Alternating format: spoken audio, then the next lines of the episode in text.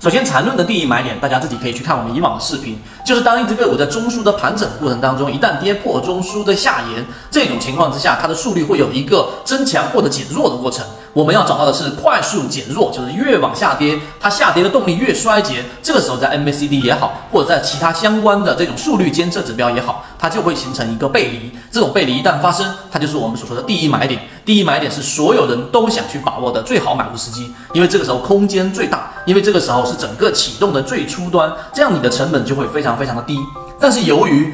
缠论它的复杂性，第一买点其实很难去把握到，尤其是刚才我说的速率减弱这个过程，它的第一波反弹到底上不上第一中枢，这里面有很多复杂的条件。于是我们就做了一个补充条件，就是当下环境之下最适合的无风险套利模型。无风险套利模型，首先它要有一个大环境。三月中旬到三月下旬，我们提示了整个大盘流动资金跟不上，出现了大盘 S 点趋势明显减弱，所以这个市场已经出现了我们所说的恐慌盘，出现了超跌，跌破了熊线以下百分之七的这一种最容易引起恐慌的环境。那我们的补充条件是什么呢？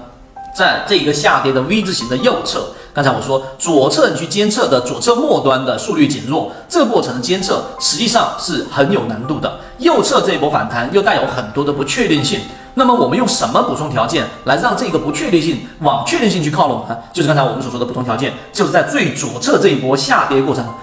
我们所说的四月这一个呃这个中旬到五月初这个阶段，我们所提示到的这个风险下跌过程当中，到底哪些个股出现了我们说急剧的恐慌盘？这个时候运用到的就是大底或者是绝对底，因为在右侧不确定性，所以我们在左侧找到出现大底或者绝对底的个股，它往往会出现比较快速的反弹。前面我们在自选板块当中所提到的双塔食品，就是以这种方式，现在已经拉出了三连板。它当然也有中线盈利模式大幅减少的这个护城河，但最主要的是，它在这个下跌过程当中，其实已经形成了大底或者绝对底。在这个位置上，我们要提出一个呃提醒。并不是所有的这种反弹力度比较强的这种个股，它就一定是大底或者绝对底。它小底也有反弹，可能三个板、四个板的啊，中底它可能也有比较连续性上涨的。但是我们所提到的是，你要让不确定性往确定性靠拢，你要做的事情就是要在你自己可以把控的盈利模式当中。我们可以确定的是，这种盈利模式可以做到百分之九十甚至百分之九十五以上的成功率，因为它就像一个皮球在一个水面，你拼命的把这个球压到水面以下。